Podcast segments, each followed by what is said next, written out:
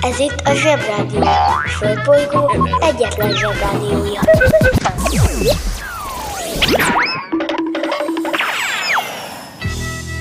Ez itt a Napközi. A mai adásban Támadnak a kultúrákok. Éberség Aztán, Betiltott dalok és dobütemek. aztán, Memo. Ha öreg anyámnak kereke lett volna, bicikli lett volna. A napközi ugyanaz, de idén más.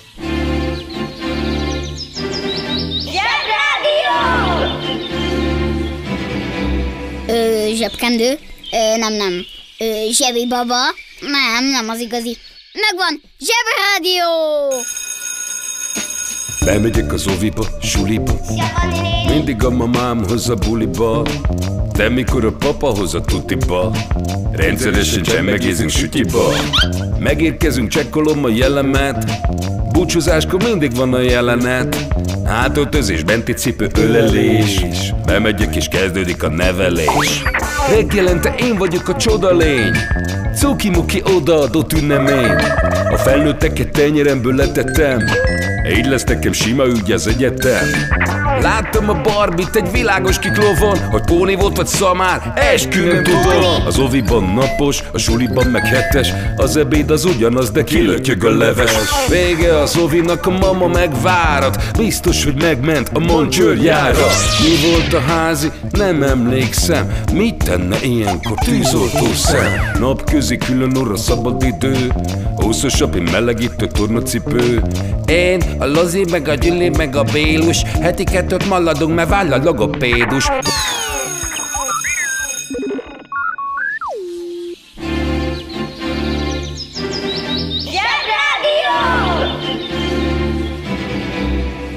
Üzenem azoknak a felnőtteknek, akik sutyiban hallgatják a zsebrádiót, hogy jól teszik.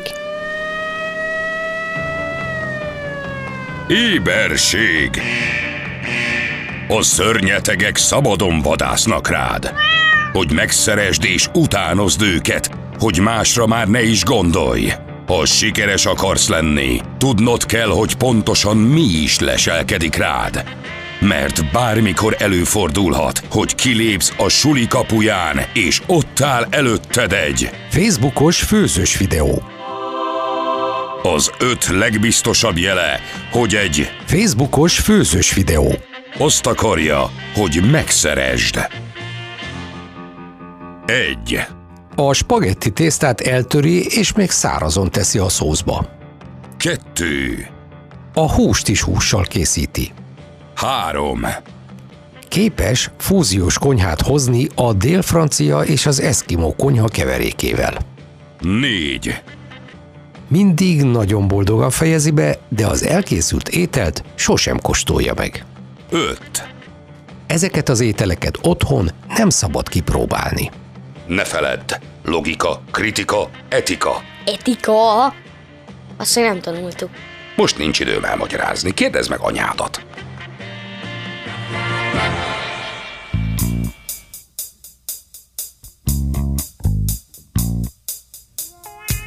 It was the 3rd of September. That day I'll always remember. Yes, I will. Cause that was the day that my daddy died. Yeah. I never got a chance to see him.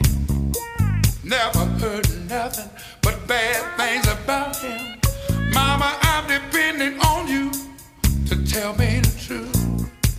Mama just hung her head and said, son, Papa was a rolling stone, my son now. Wherever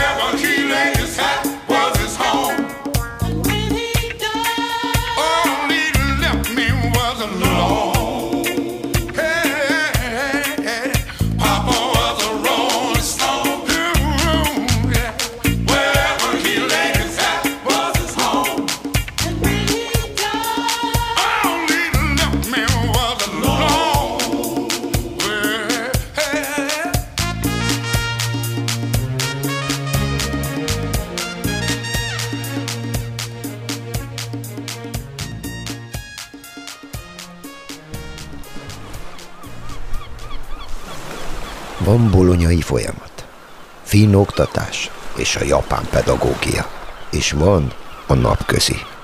Üdvözlünk a Paleó valóságban. A történelmet nem azért írták, mert úgy történt, hanem azért, hogy úgy jegyezd meg.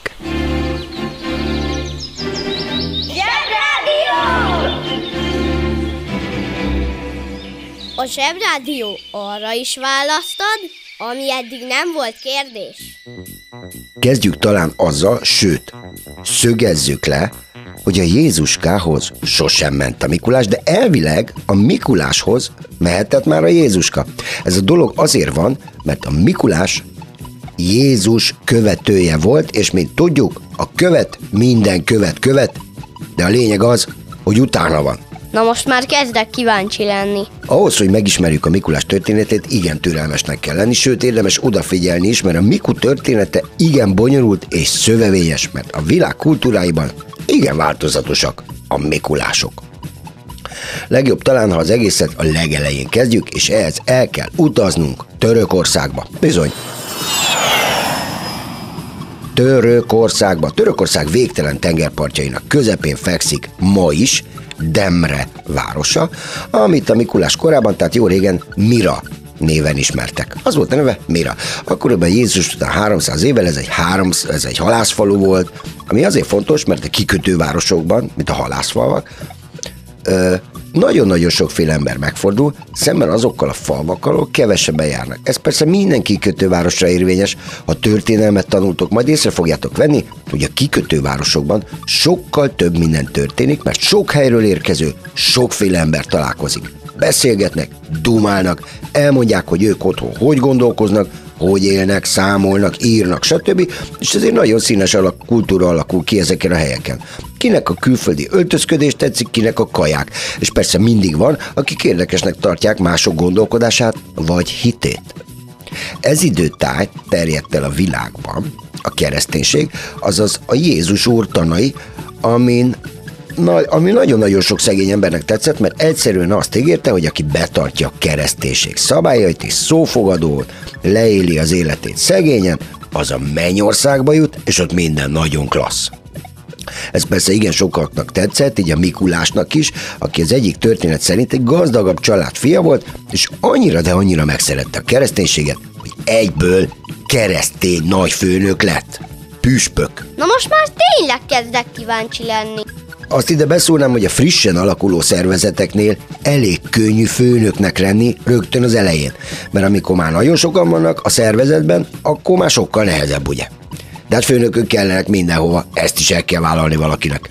A Mikulás olyan fontos főnök volt, hogy a kereszténység első nagy, komoly szervezeti gyűlésére ez olyasmi, mint egy ilyen komoly osztályfőnöki óra, szóval az első gyűlése az úgynevezett Nikeai zsinatra meg is hívták, hogy ő is szóljon hozzá a dolgokhoz.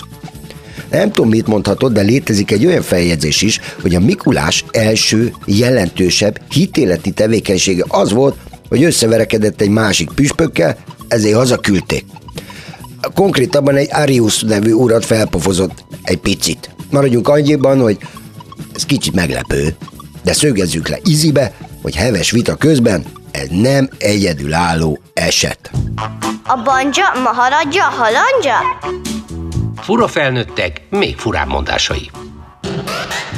Jó pap holtáig tanul. A tudás fontos dolog az ember életében. A tudást viszont csak tanulással lehet megszerezni. De nem csak az iskolában teheted ezt meg. Mindenkitől lehet tanulni mindig valami új dolgot. Tudjuk, a jó pap holtáig tanul, de nem csak a pap, minden más ember is. Egyre több az új impulzus, sokat kell tanulni, tapasztalni, és ez bizony életünk végéig tart.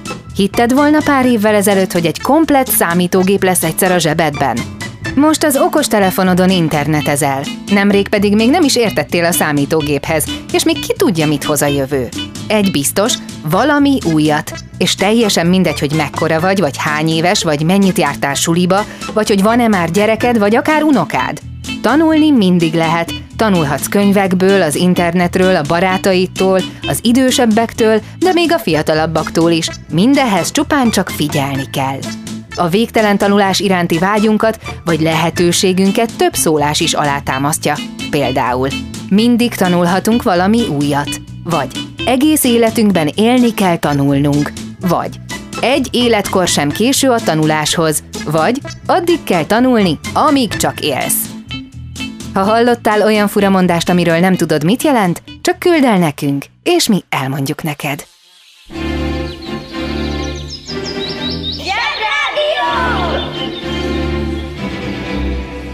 Utálod a kömény magot? Utálod azt a zöld izét? Amíg nincs gyereked, lehetsz gyerek.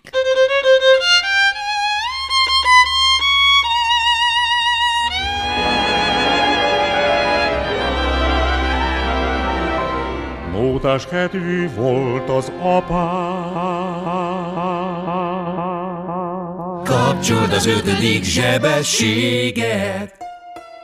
Mótán szinte kifogyhatatlan zseniális előadókból, úgyhogy az ötödik zsebességben ma egy második Mótán csokrot hoztunk.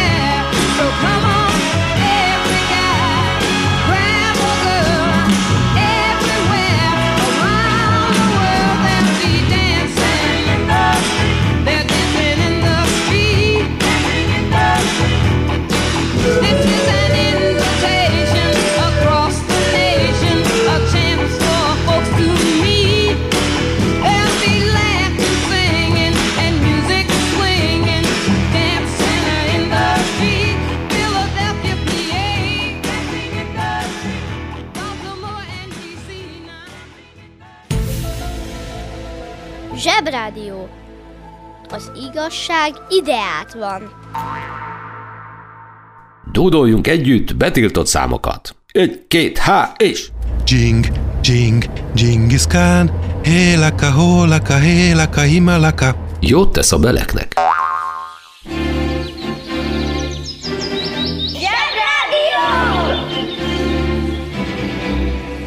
És most jöjjön egy csipet ész.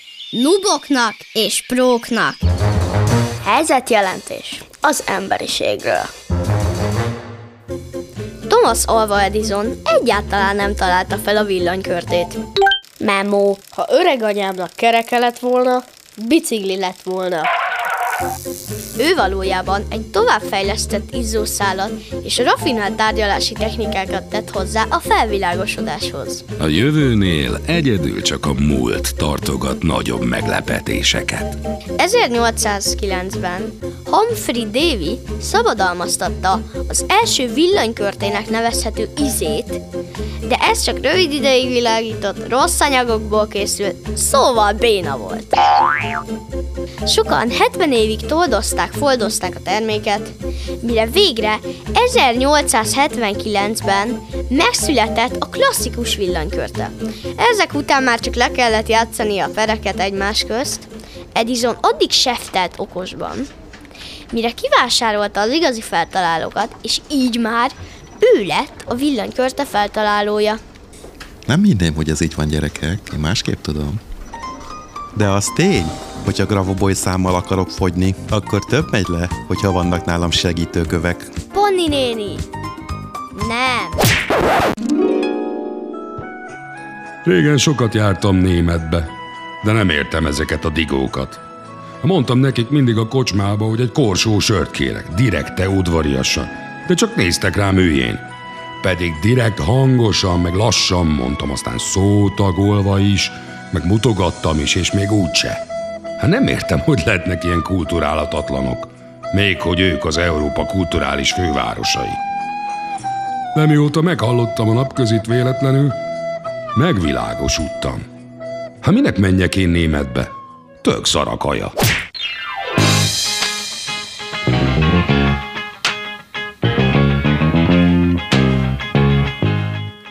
Ha nincs Motown, akkor lehet, hogy nincs Michael Jackson, vagy nem abban a formában, ahogy ismerjük. Ugyanis a Jackson 5 is a Motown Recordsnál futott be. Jöjjenek ők, és az I Want You Back.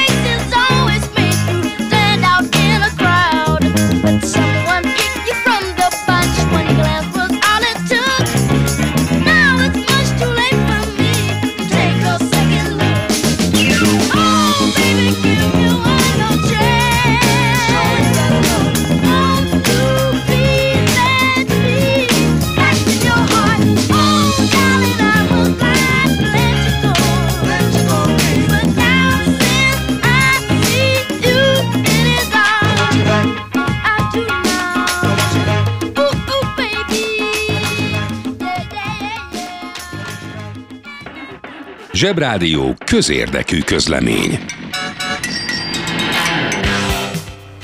Kedves felnőttek! Köszönjük, hogy ma sem parkolnak gyerek nélkül, család nélkül, a családi parkolóba. Mi nem parkolunk oda. Ha ön sem parkol oda, akkor egy picit jobb lehet a világ. Önök a Zsebrádió közérdekű közleményét hallották.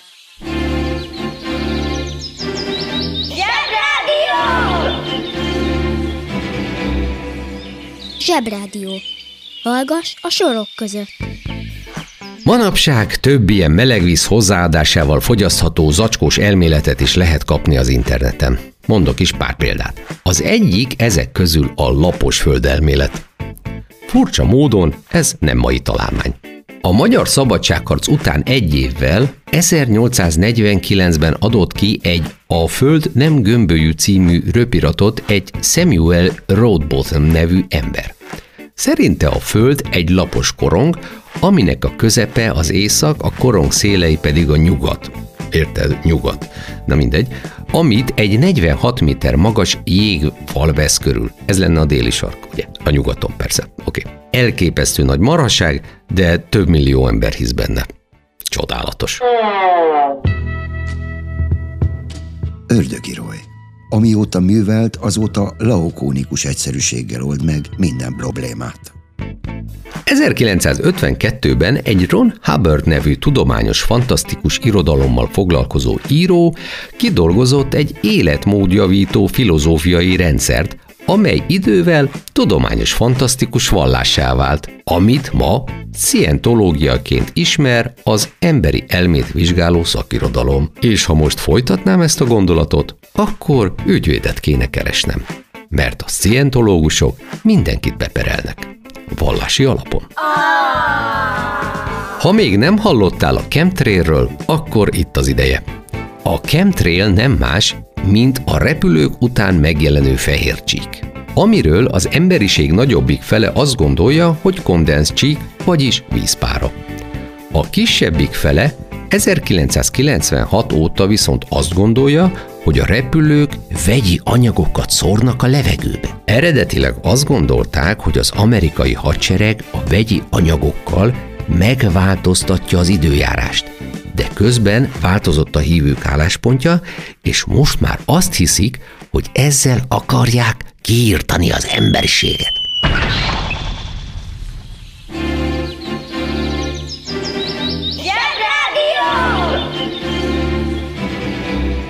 Tudtad, hogy egy gyufa szó a gyújtófácska rövidített formája?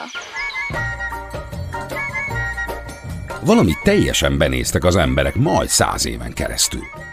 Miután rájöttek az okosok, hogy a kőolajból benzint lehet csinálni, feltúrták a világot az olajért. Országok emelkedtek fel miatta, a pöfögő járművekkel pedig sikerült teljesen beszennyezni a légkört. Most arra kitalálták, hogy de jó is lenne, ha elektromos járművek közlekednének inkább, annyira, hogy már a világ több városából készülnek kitiltani a benzines autókat. És ez tök jó is. Le a kalappal éljen az emberiség, hogy végre felismerte a helyes utat és a megoldást. Nagy hurrá! Álljunk csak meg egy szóra. A világ első igazán népszerű személyautóját, a híres Ford T-modellt 1908-ban kezdték gyártani. Jól mondtam, több mint száz évvel ezelőtt. De előtte négy évvel nyílt meg Nagyszeben városában az első magyar trolligyár. Tehát már léteztek elektromos hajtású járművek. Arról nem is beszélve, hogy már 1896 óta járt Budapesten az elektromos kisföld alatti. Tehát 12 évvel az amerikai benzines T-modell előtt már bőven működtek az elektromos járművek Európában. Az eszem megáll. Szóval elbénázott az emberiség több száz évet, hogy visszatérjen oda, ahonnan elindult. Egy csomó ember meggazdagodott az olajból, meg a benzines járművekből, de lassan elfogy az olaj a földből, úgyhogy jöhetnek az elektromos járművek. Bravo!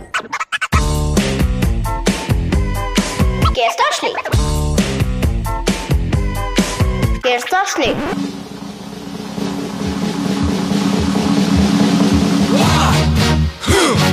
Yeah. What is it good for? Absolutely nothing. Uh-huh. Huh. Yeah. What is it good for? Absolutely nothing. Say it again, y'all. Huh.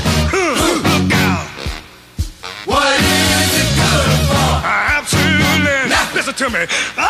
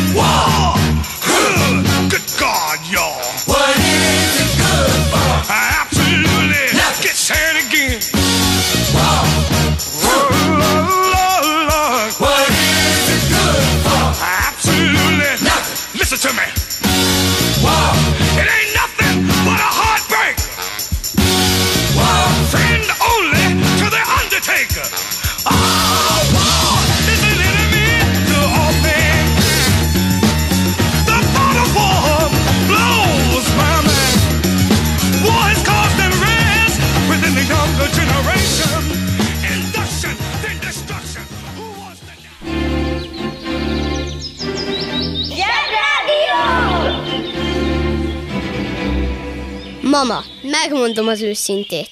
Teli van a hócipőm ezzel a bitcoinnal, úgyhogy álljunk át az aranyra. A történet úgy folytatódott, hogy visszament Mirába, és elbeszélgetett az emberekkel rövidebben, hosszabban, hiszen a püspököknek ez is a melója. A történet szerint úgy esett, hogy egy közeli szomszédja lányaival kicsit hosszabban püspökölt, és ezek után kiderült, hogy abban az időben nem nagyon csípték az emberek, ha valaki dumágat, meg ilyesmi, és szegény lányokat ezért az apjuk nem tudta férhez adni mert már dumágattak velük. De a Mikulás úgy oldotta meg ezt a problémát, hogy éjszaka rendszeresen pénzt dobott be a lányoknak az ablakon, hogy ne búslakodjanak. Ez igen derék dolog. Sőt, annyira, hogy elterjedt róla, hogy éjszaka kapusznival a fején ajándékot tesz az ablakba. Wow! Miklós püspök nem volt túl szerencsés, mert Törökországban kevésbé volt népszerű ez a kereszténység dolog abban az időben, mint Európában. Ezért amikor meghalt, a csontjait eladták olasz hajósoknak, akik haza is vitték Olaszországba, Báriba, ami szintén egy kikötő. Ott, nagy figyi, a hajósok eladták a csontjait erekjeként. És most kapcsoljuk az okostelefon. Erekje. Az erekje latin eredetű szó. Jelentése hátrahagyott dolog, maradvány. Általában azok a tárgyak számítanak erekjének, amik híres emberek, régen például a szentek tulajdonában álltak. Vagyis a te cuccaidból is simán lehet erekje, ha például rockstar lesz belőled, ha nagy leszel. A Mikulás erekjéit éjszakra vitték, és mindenkinek elmondták, ami ma Németország, hogy ez egy nagyon-nagyon szent embernek a csontjai, az erekjéi, és akinek az a történet, hogy a szegényeket segítette, és éjszakánként ajándékokat tett az ablakba. A mai Németország területén a Mikulást Niklasnak mondják, és a történetét idéző esemény, már ez a Mikulás este, kiegészült a fenyőfával, amiről éjszakon úgy gondolták, hogy távol tartja, vagy elűzi a gonosz erőket. Így már lett a Niklas püspöknek fenyőfája is. Megáll az eszem. Terjedt, terjedt, ez egy kedves, népszerű legenda jó püspökről, és ahogyan elterjedt, elindult felénk is keresztül Csehországon, Szilézián, ahol a Niklas, azaz Miklós, már Mikulás. Ott így hívják a Miklóst, hogy Mikulás. Így érkezett meg hozzánk a Mikulás. Nyilván a felpofozós része elveszett valahol Sziléziában, de nem is számít, már ezerszer megbeszéltük, hogy egyes emberek cselekedeteit érdemes külön-külön kezelni, mert nem lehet állandóan úgy beszélni, hogy egy részről jó, más részről meg nem jó. A Mikulás jó, és kész. Egyetértek az előttem szólóval. Szerintem mindenképpen fontos itt megállnunk egy pillanatra, és levonnunk az úgynevezett konzekvenciát, tehát hogy mi a lényeg. Ezek szerint volt egy ilyen püspök és Mikulás is, aki tekintsünk egyfajta véletlen egybeesésnek az igazi északon, északi sarkon lakó Mikulás tevékenységével kapcsolatban.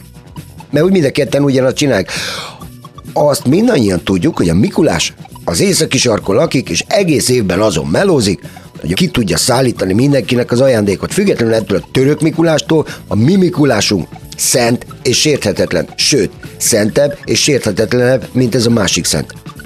És ezt azért is tudom, mert benne van az enciklopédia Britannicában is. Na, ma ez az első jó hír, amit hallottam. Zsebrádió! Na már megint kimaradt, ami lemaradt.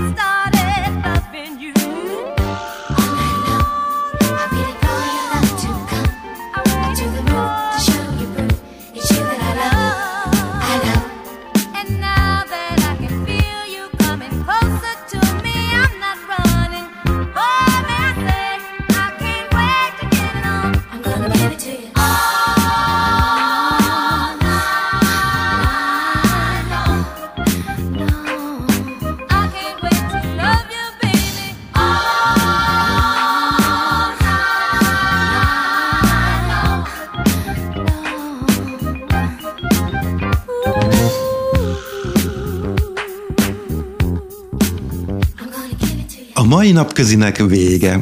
Jól dolgoztatok, ma is sokat haladtunk az anyagban, de még sok van hátra. Holnap újra várunk mindenkit. De addig nézegessétek a zseboldal.hu-t.